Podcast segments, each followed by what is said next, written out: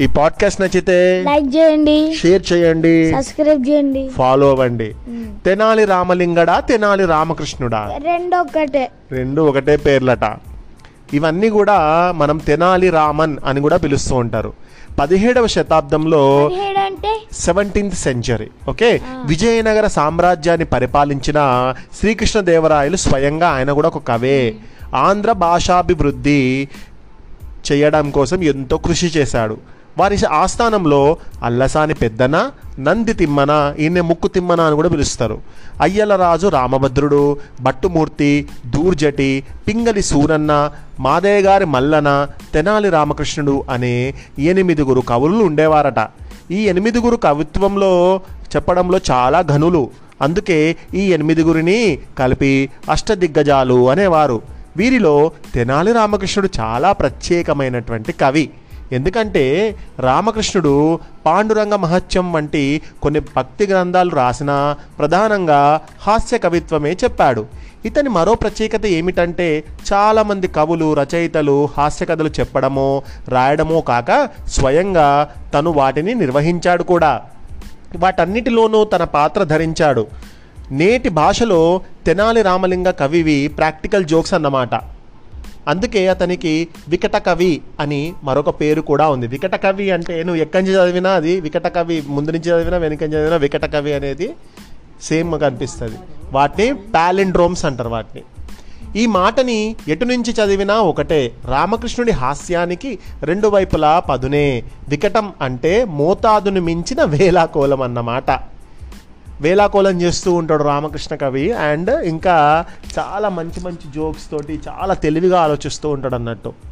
హాస్యం వ్యంగ్యం ఆటలు పట్టించడం రామలింగడి మాటలు చేతలు అన్నీ కూడా ఎక్కువగా వికటంగానే ఉండేవి తమాషాగానే ఉండేవి పదునుగా కూడా ఉండేవి. రామకృష్ణుడి జీవితం మొదటి నుంచి తమాషాగానే విచిత్రంగానే సాగుతూలి వచ్చింది. లేకపోతే బడి దొంగ చదువుకి మొద్దు అయిన రామకృష్ణుడు మహోన్నతమైన వికటకవి ఎలా కాగలడు? చిన్నప్పటి నుంచి చిత్రమే అయిన అతని జీవితం గురించి జీవితం నిండా హాస్యాన్ని హాస్యంలో జీవితాన్ని నింపుకున్న రామకృష్ణుడి గురించి వివరంగా చూద్దామా? ఓకే. అసలు కపియా కవియా. తెనాలి అగ్రహారంలో జక్కమాంబ రాయని మాత్యుల పుత్రుడైనటువంటి రామకృష్ణుడు చిన్నప్పటి నుంచే రాలుగాయి రణపెంకి అంటే మొద్దు శుద్ధ అన్నట్టు. చదువు అంటే శ్రద్ధ లేదు సాటి వారితో ఎప్పుడు గొడవలు పడుతూ ఉండేవాడు తెగ అల్లరి చేసేవాడు. వట్టి దుందుడుకు మనిషి. అసలుకు భయమే లేదు అతనికి. అమ్మా నన్నల మాట అసలుకు వినేవాడే కాదు. అల్లరి చిల్లరిగా తిరగసాగేవాడు. ఒకరోజు తనకొక సన్యాసి కనిపించాడు.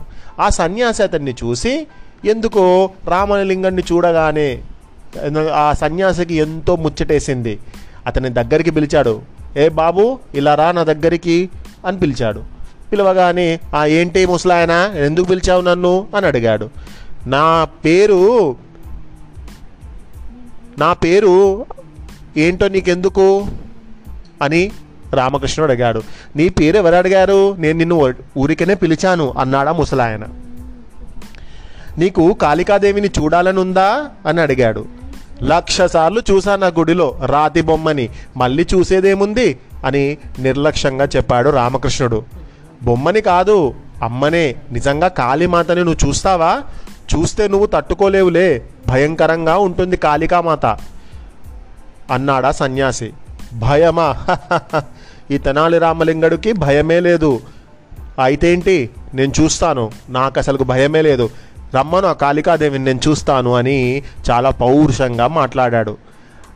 అయితే ఆ దేవి దగ్గరికి వెళ్ళి నేను చెప్పిన మంత్రం చదువు.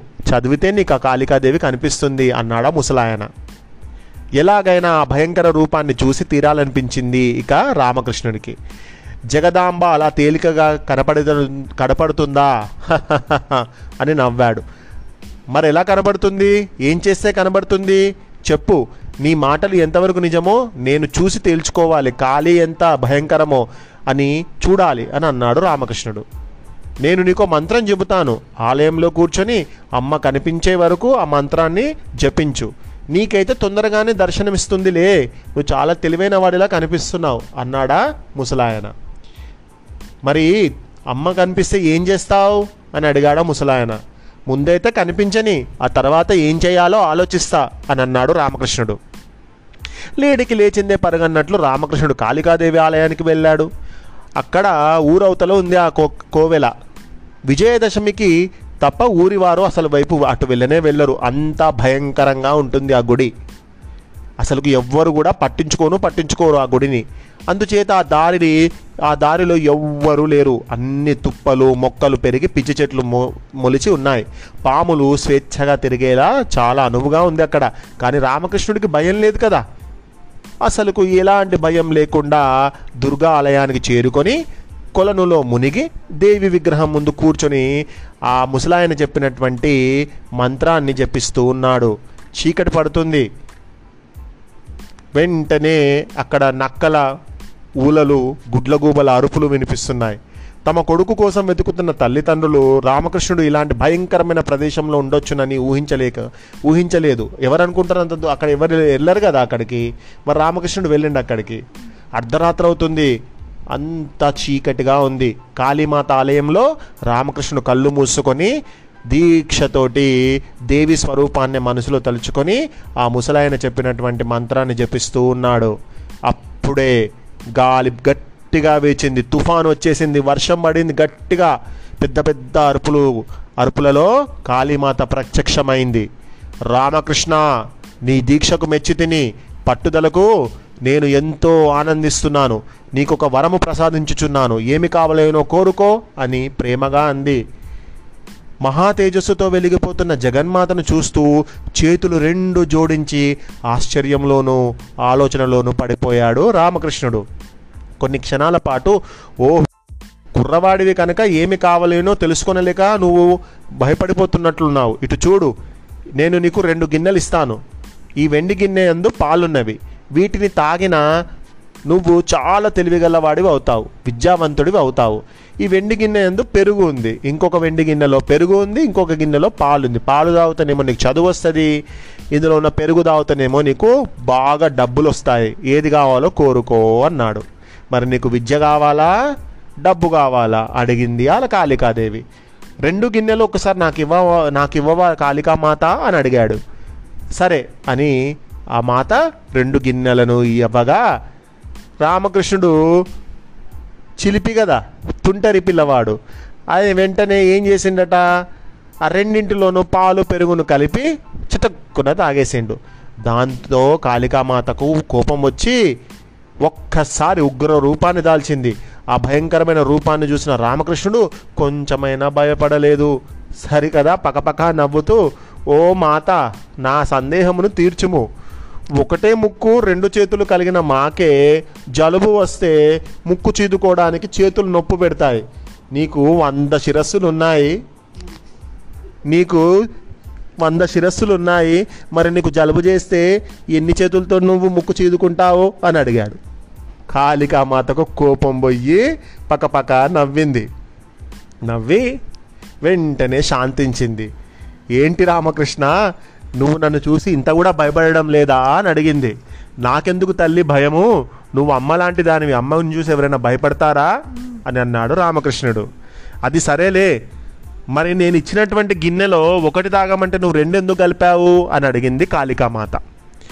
అడగగానే రామకృష్ణుడు జగన్మాతకు మళ్ళీ దండం పెట్టి అమ్మా నువ్వంటే నాకు చాలా భక్తి.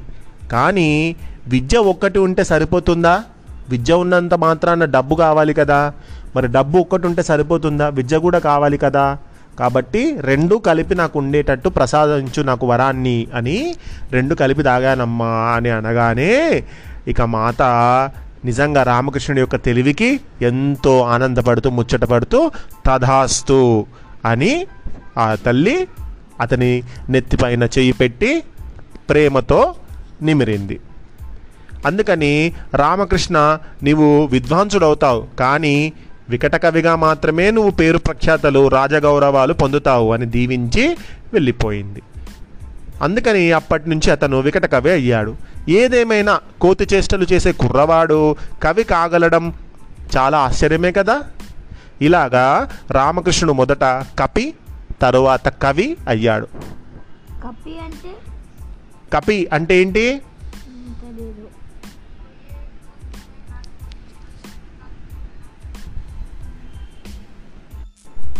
కపి అంటే ఏం లేదు కోతి.